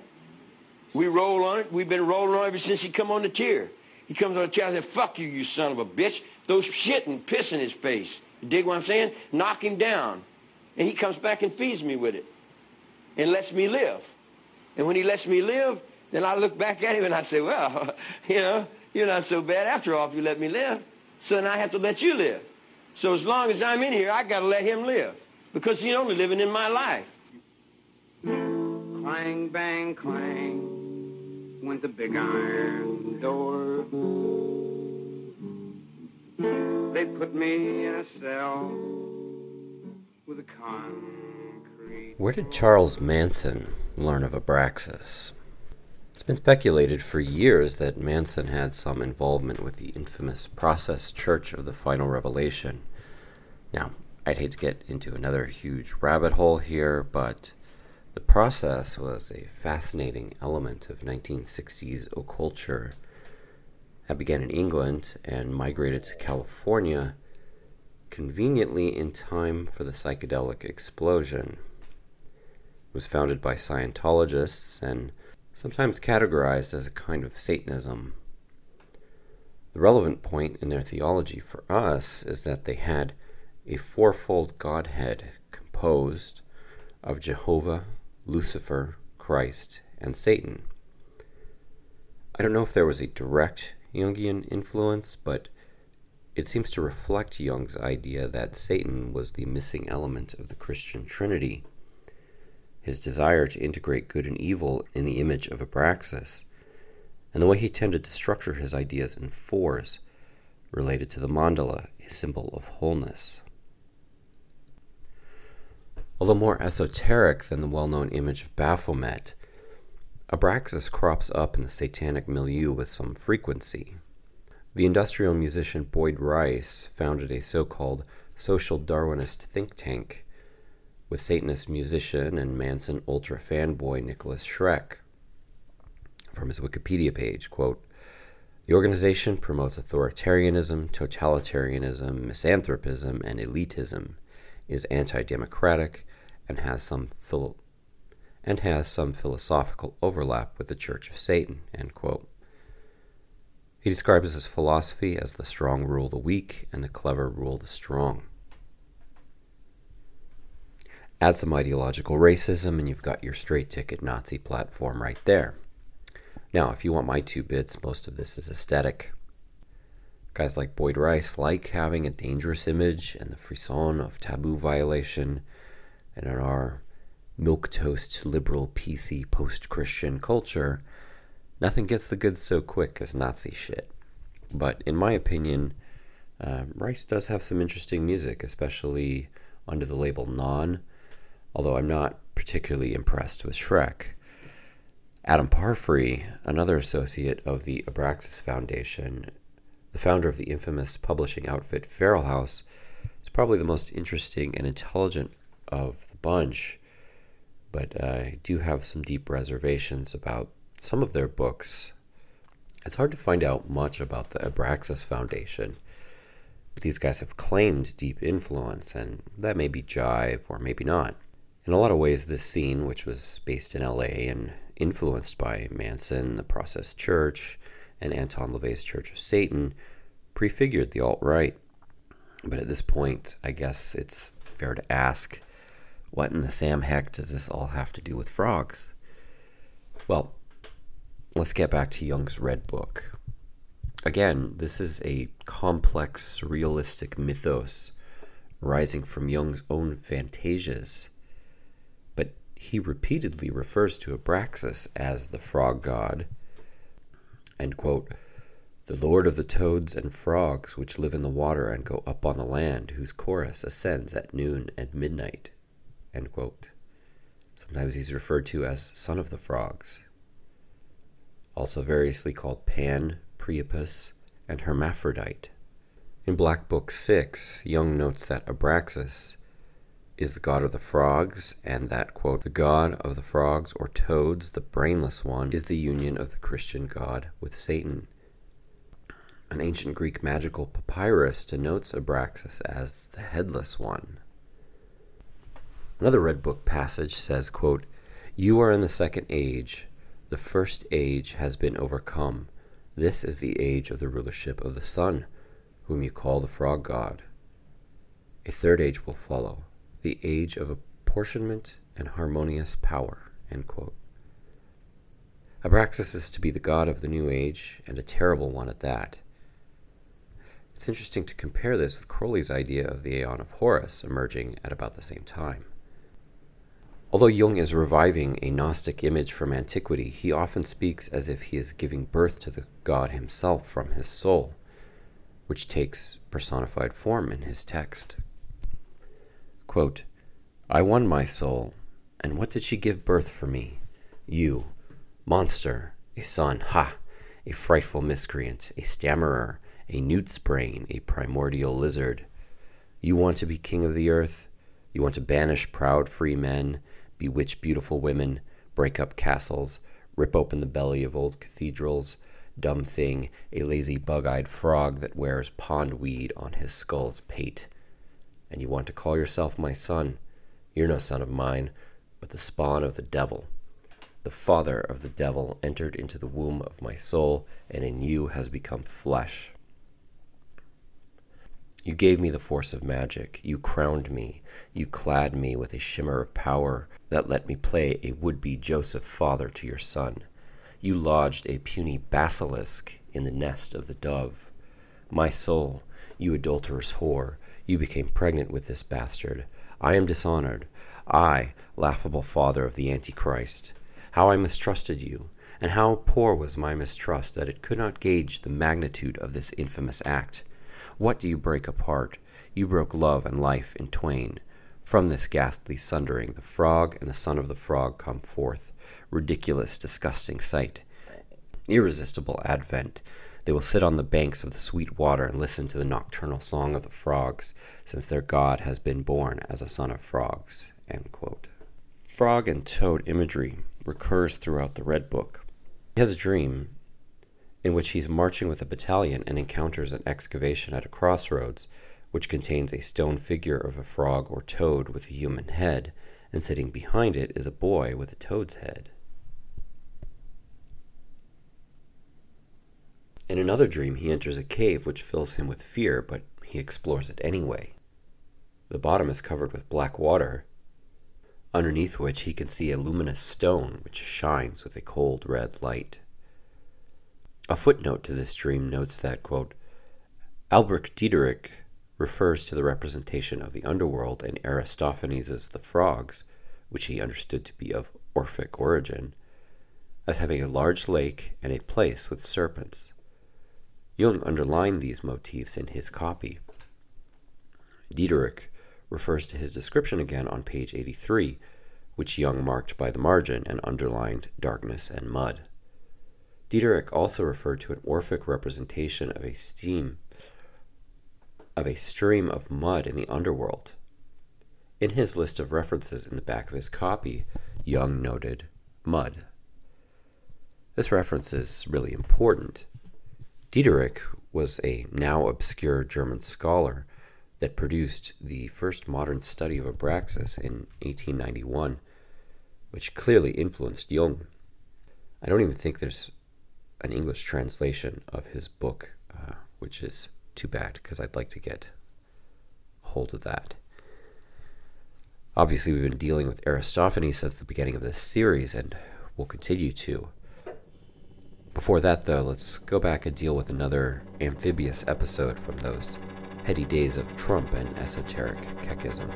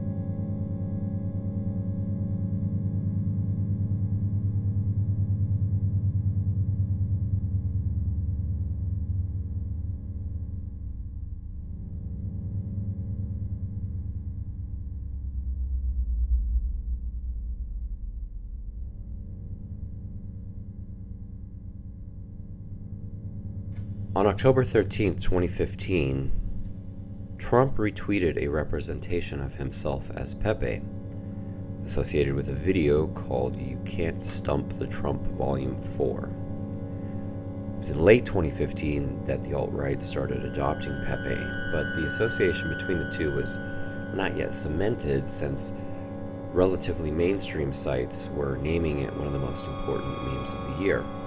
Pepe, that is and as recently as 2014 it had been shared online by celebrities like Katy Perry and Nicki Minaj. A few days later, on October 16th, a video was uploaded to Alex Jones's YouTube channel, in which he went on a rant claiming that Pentagon had tested a gay bomb on Iraq and ended, quote, I don't like them putting chemicals in the water that turn the friggin' frogs gay.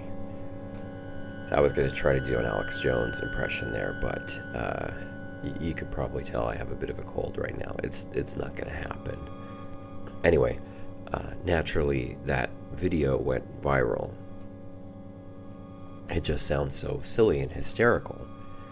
Why would the elites be trying to turn frogs gay? And of course, it was wrong. They weren't turning frogs gay, they were turning frogs trans.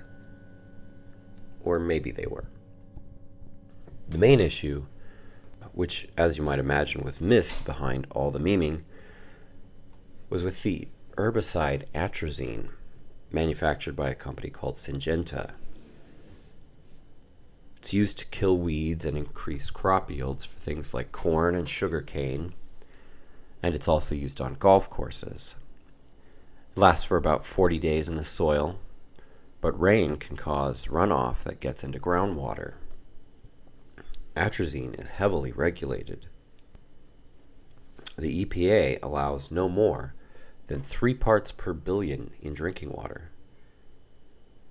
Anything more than one drop in an Olympic sized swimming pool of water is unsafe for humans to drink. Still, atrazine remains one of the most widely used herbicides in the US and Australia. As of 2001, it was the most commonly detected pesticide in contaminated drinking water.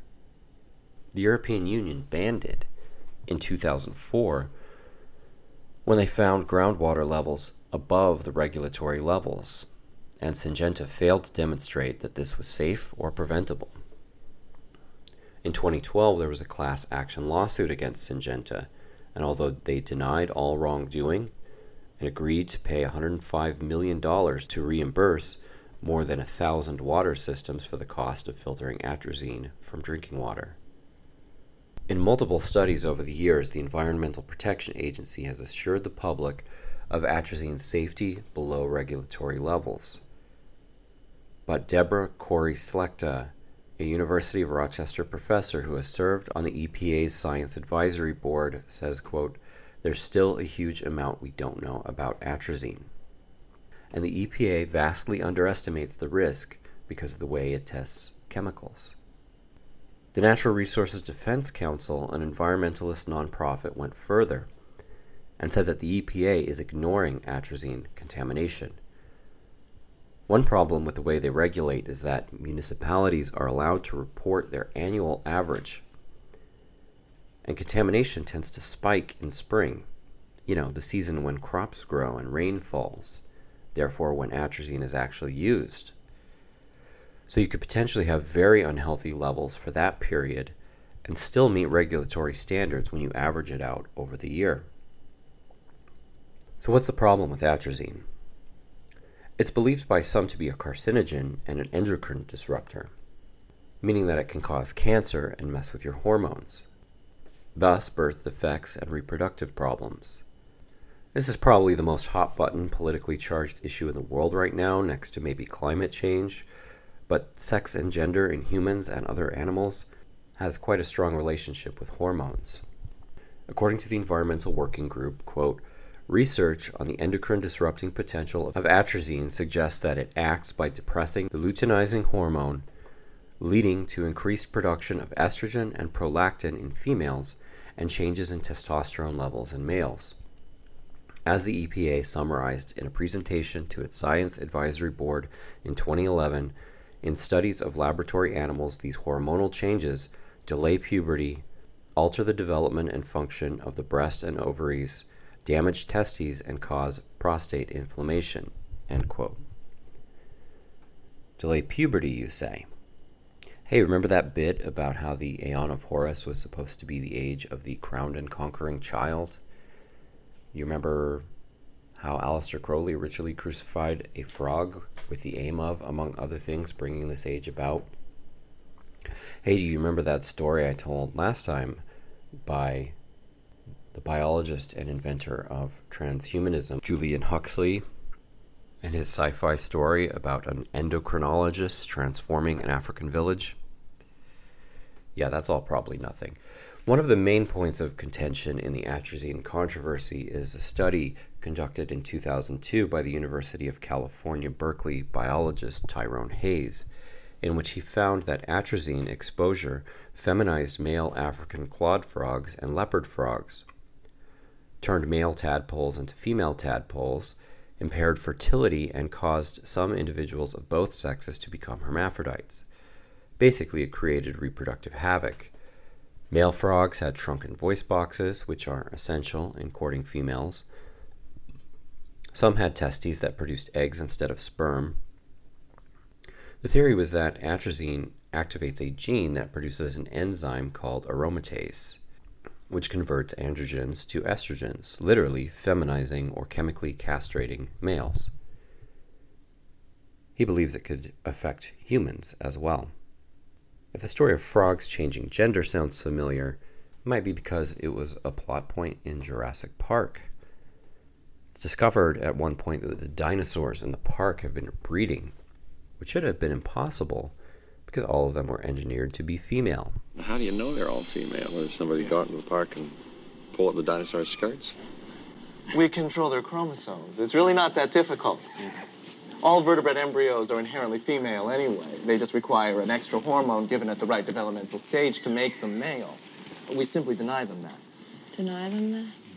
John, the kind of control you're attempting is, uh, it's not possible. Listen, if there's one thing the history of evolution has taught us, it's that life will not be contained. Life breaks free, it expands to new territories, and it crashes through barriers painfully, maybe even dangerously, but, uh, well, there it is. There it is. You're implying that a group composed entirely of female animals will breed? No, I'm, I'm simply saying that life uh, finds a way. So scientists used frog DNA for the incomplete dinosaur genetic sequences. And some frogs have been known to spontaneously change sex in an environment where all of the animals are of the same sex. But there, it's females turning into males for the purpose of reproduction, life finding a way. What Tyrone Hayes found was pretty much the opposite effect. As he says, quote, atrazine isn't killing the frogs, but if they're reproductively impaired, that's killing the population, end quote. Hayes therefore advocates banning atrazine, as Europe has done, he claims that since publishing the study, Syngenta has waged a merciless smear campaign against him, sending people to conferences to criticize him and call him and his study into question. This led to Hayes engaging in a very ill advised series of email exchanges with someone from Syngenta who was especially critical, that was profane, sexually aggressive, and quoted DMX a lot. Syngenta then published the emails and filed an ethics complaint with UC Berkeley. If it was a smear campaign, Hayes played right into its hands. The story got picked up by sites like Gawker, although Hayes had some sympathetic articles about him in publications like The New Yorker and Mother Jones, and became the subject of a 2009 book for children called The Frog Scientist. After those emails leaked and Alex Jones reduced his work to a meme, it's clear that he's not about to become the Rachel Carson of gay frogs. The position of the mainstream media and academic establishment on all this is best summed up by an article I found by an academic named Meg Perret. That's Perret ET, not OT, but the homonym is implied. Called Chemical Castration White Genocide and Male Extinction in the Rhetoric of Endocrine Disruption. It adopts the perspective of, quote, queer ecology and raises the specter of eco fascism. Quote, I find that atrazine discourse is imbued with cultural anxieties about the extinction of normative masculinity in an increasingly toxic world. Popular science coverage of Hayes et al. appeals to cultural disgust for male bodies that transgress gender norms, and to cultural anxieties about transgender people, quote, passing as cisgender. These representations perpetuate transmisogyny, a term from feminist theory that describes discrimination against trans women who are impacted by both transphobia and misogyny. End quote. I would never say that humans do not project their cultural values onto nature, whether it's masculinity, whiteness, heteronormativity, feminism, queerness, et al. But Parrott's paper exhibits all the limitations of academics and journalists in treating discourse only with total indifference to facts on the ground. It's like it's enough to name a phenomenon and call it something like econormativity, then code that term negative or positive and call it a day. From the paper again, quote, both Jones and Hayes emphasize the feminization of male bodies and the inability of those affected to reproduce as biological males as undermining the future of the species amidst environmental toxicity. In the context of the rhetoric of male decline, white heterosexual masculinity becomes an endangered species. End quote. Parrott cites two other scholars that, quote, demonstrate the discussion surrounding endocrine disruptors portrays human sex particularly male sex, as under siege, endangered, and threatened. End quote. I find this sort of thing remarkable. It's enough to find that a discourse encodes cultural anxieties regarding a particular group, here men, to which the academic is not sympathetic, to automatically delegitimize such discourse, never to even ever, ever ask the question of whether such anxieties are justified or not. It's just assumed that they're not. It's just every line screams they're talking like this and it's bad. Oh no. Now, it helps a lot that Alex Jones, for instance, embodies a whole bunch of characteristics from his anger to his performative meat eating that feminist discourse marks as toxic. Tyrone Hayes fits this profile as well. When Syngenta sent someone to attack his status and authority as a scientist, Hayes responded aggressively. But here's something interesting also. Parrott not only plays the toxic masculinity card, she basically says that worrying about atrazine causing endocrine disruption makes you a Nazi. Quote, Besides their rampant transmisogyny, far right depictions of environmental issues are coded with concerns over perceived decline of white male social dominance. Scholars in masculinity studies have argued that a narrative of white male decline emerged in the U.S. in the 1960s and 1970s with the rise of identity based social movements, including the civil rights movement and women's liberation. In popular discourse, as feminist literary scholar Sally Robinson describes, the quote white male victim emerged as the emblem of the crisis in white masculinity. White masculinity became culturally constructed as victimized, traumatized, and wounded. Jones portrays male decline in terms of the feminization of male genitalia, which he equates with the death of men and ultimately of our species. Feminist science studies scholars view this as an example of the broader phenomenon of casting white male decline in biological terms. Again, notice how we're always going to focus on emblems, portrayals, representations, never going to inquire as to how these things relate to reality and what is actually happening. The map is the territory. Anyway, the reason I find this so interesting is that Tyrone Hayes, the man at the center of the controversy, is black. One of the themes of his career has been his struggle for legitimacy as a scientist because of this. Can there be anything more emblematic of the general fucked upness of the contemporary academic quote unquote left than a feminist framing a black scientist as a promoter of white nationalism because he attacked a gigantic chemical corporation? Is there any wonder the frogs are hopping mad? Since 2015, the Syngenta Group has been owned by the China National Chemical Corporation, which is, of course, owned by the Chinese state.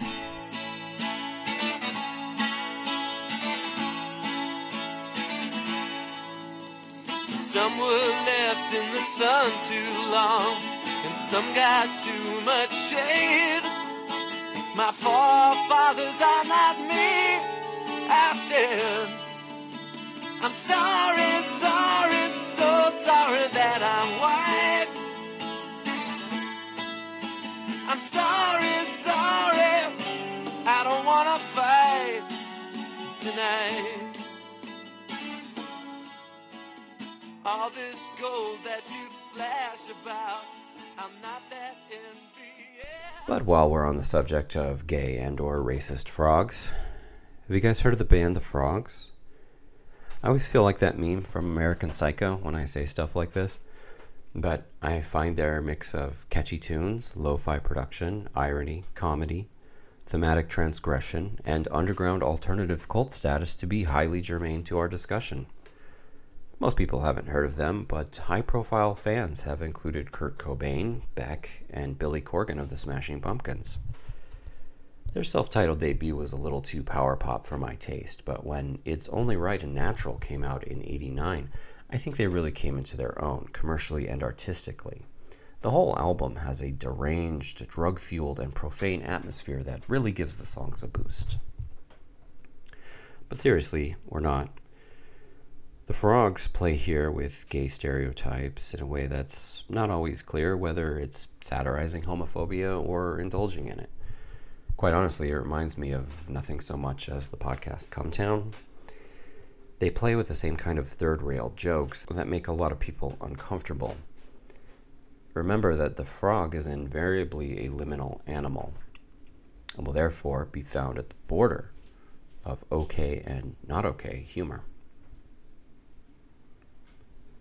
The Frogs got away with their gay themed album, but when they went on to record a race themed album, even the indie labels initially refused to put it out. First recorded in the early 90s, Racially Yours wasn't released until 2000. It featured a white man in blackface on the cover and a sticker that proclaims it, quote, the most controversial album of all time. It features songs sung from the perspectives of both black and white, and such titles as Sorry I'm White, Now You Know You're Black, Dark Meat for Sale, and Two Blacks Don't Make a White. My theory. We're never going to get rid of these kinds of offensive hijinks as long as there is comedy in a culture. There may not always be comedy in our culture. Not every culture has produced it, just as not every culture has produced theater. It's not a universal. Aristotle claims that the origin of Greek comedy was the phallic procession. The essence or origin of Greek comic drama was ritual choral dance and group celebration of Dionysus, presumably to promote some kind of group solidarity and fertility and potency. These featured deliberate male sexual aggression, obscenities, and verbal abuse. In old comedy, male actors wore an oversized red leather phallus while mocking their audience and indulging in vulgar dialogue. The frogs, Cum Town, even online trolling should all be viewed in this light. Comedy is rooted in male phallic potency and aggressive release of this energy. It's deliberately offensive. Of course, women can be funny, just as there can be good white rappers and jazz musicians, but this doesn't change the fact that comedy is phallocentric and jazz and rap are Afrocentric. But it's more than this. Old comedy, and Aristophanes in particular, had as its aim, perhaps paradoxically, solidarity and cultural renewal. So, a quick recap on the plot of Frogs. The demigod Dionysus descends to Hades in order to bring back the recently deceased playwright Euripides at a desperate time for Athens. Although not really mentioned in the play, the background is the war with Sparta. In Hades, a contest is staged between Euripides, who represents the current generation of poets, and Aeschylus, who represents an older one. In the end, Dionysus returns to Athens with the soul of Aeschylus. Aristophanes may be offensive, but in the end, his goal is to save a city in peril. And for this, he needs the assistance of its greatest poet. There's been a lot of analysis about the politics of the frogs, but scholar Kenneth Dover sums up the message as simply, quote, old ways good, new ways bad. You might say that it was part of a campaign to make Athens great again. But Mark Griffith has a more complex take on the play. Quote, Frogs is about art and politics, about good versus bad tragedy, old versus new, the value of the arts in general, the city of Athens and anxieties about its future. But it is also about the possibilities and nature of the afterlife, about salvation, personal and collective, about immortality, even, of some kind. What happens after death, and the prospect of escaping or re emerging from the darkness of the underworld into a state of renewed living in blessed light and eternal joy. And at the heart of all these issues, we encounter, of course, the figure of Dionysus, enigmatic, transformative, theatrical. End quote.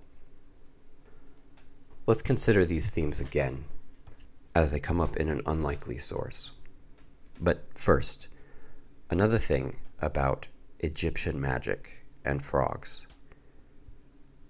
Egyptologist Sir Wallis Budge tells us that amulets depicting the frog headed goddess Heket, mentioned earlier, were often found on mummies and graves. These were meant to transfer to the deceased her power. What power? In the Osiris myth, it is Heket that breathes new life into the body of Horus at birth. Once again, Crowley's frog ritual was meant to initiate the Aeon of Horus. It's possible that Heket is the origin of Hecate, the Greek goddess of witchcraft. But Heket is primarily a fertility goddess, inspiring birth and rebirth. She was associated with the flooding of the Nile River, a time which would produce the mass frog migrations that may have generated the story about the plague of frogs in Exodus. On ancient Egyptian amulets and terracotta lamps, you will often find a picture of a frog and the legend, I am the resurrection. This practice and association continued into the Christian era and may be the distant source of our crucified frog. Now, in 1955, Warner Brothers produced a cartoon called One Froggy Evening, written by Michael Maltese and Chuck Jones.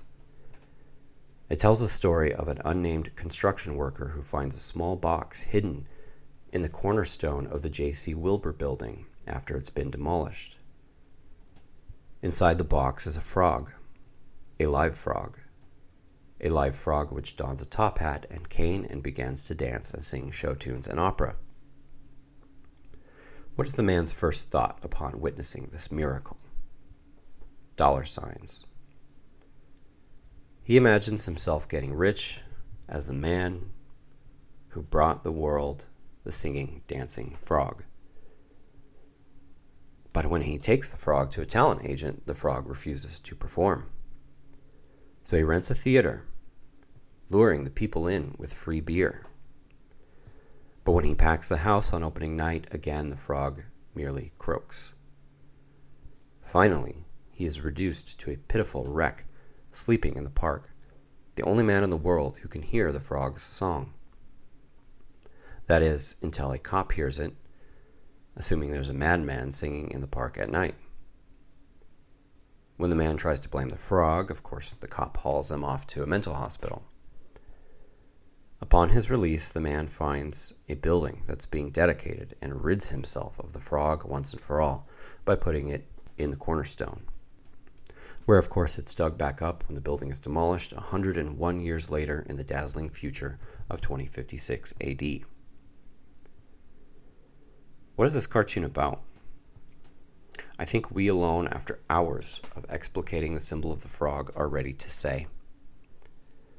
First, we have a clear Masonic resonance.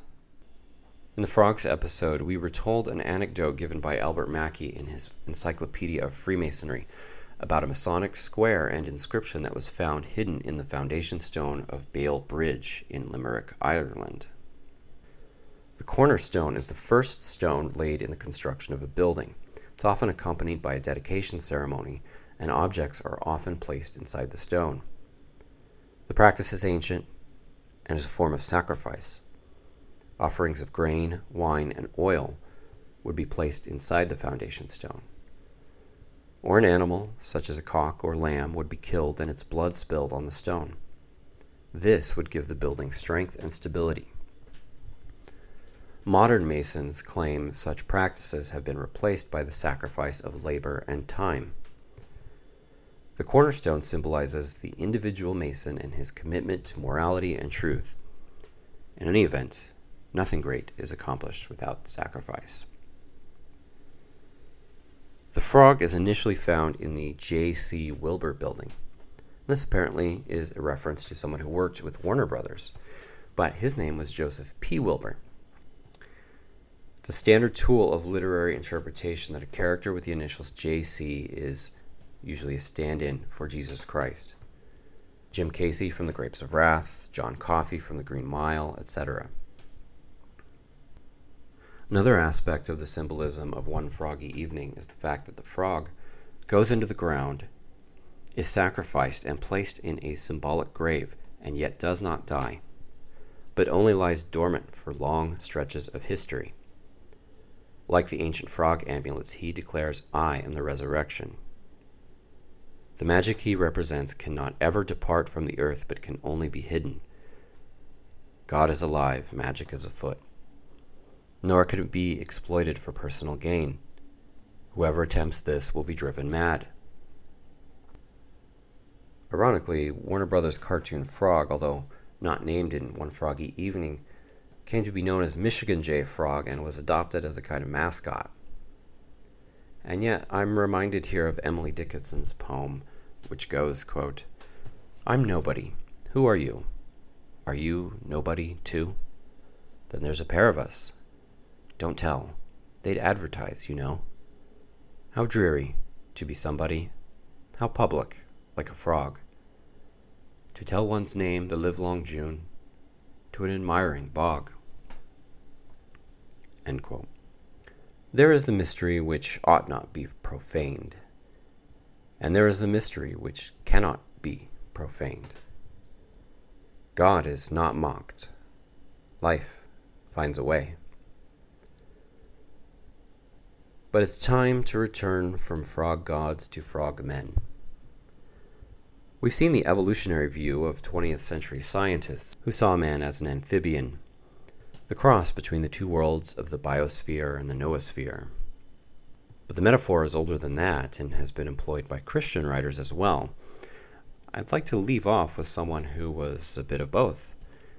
In the 17th century, Thomas Browne wrote, quote, We are only that amphibious piece between a corporeal and spiritual essence, that middle form that links those two together and makes good the method of God and nature that jumps not from extremes, but unites the incompatible distances by some middle and participating natures.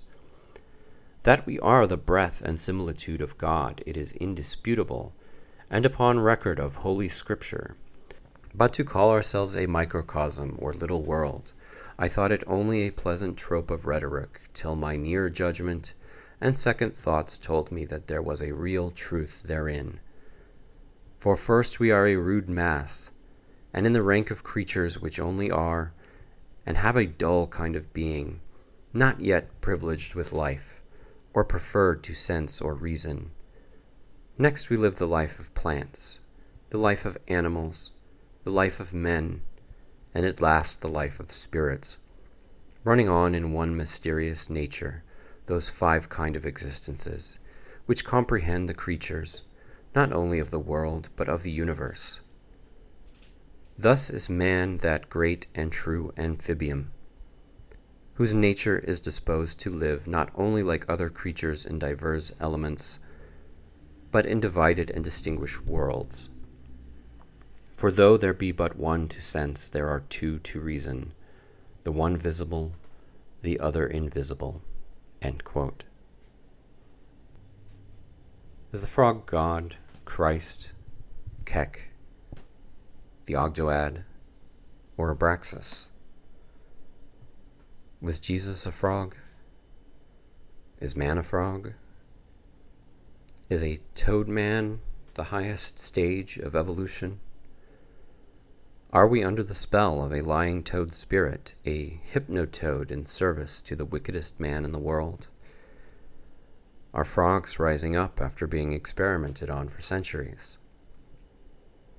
If Pharaoh does not let my people go, shall his borders not be plagued with frogs? If frogs rain from the sky, will they not splat on the ground?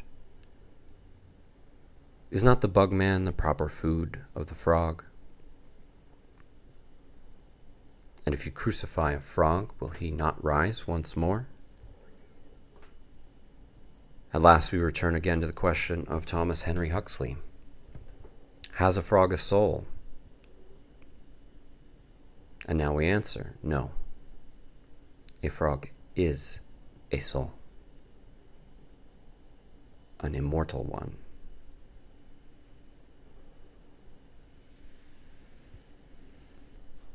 Jump.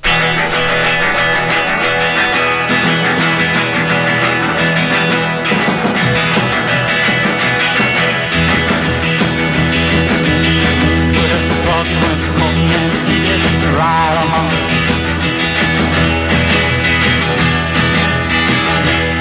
Well, Froggy went a courting and he did right on. Well, Froggy went a courting and he did right. So little Mr. Papa his side. Oh, oh, oh yeah.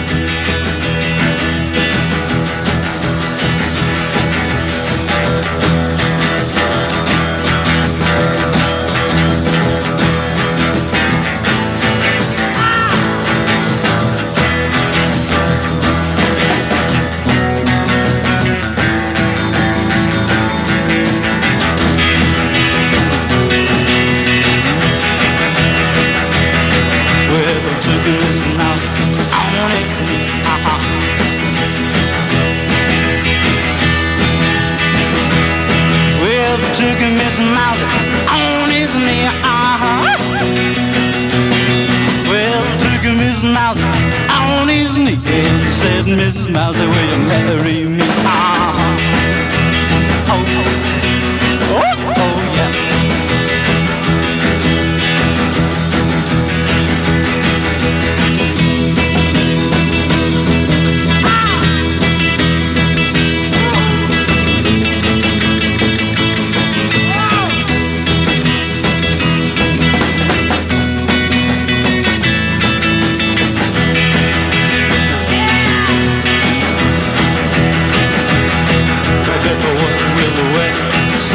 Suburban, uh-huh.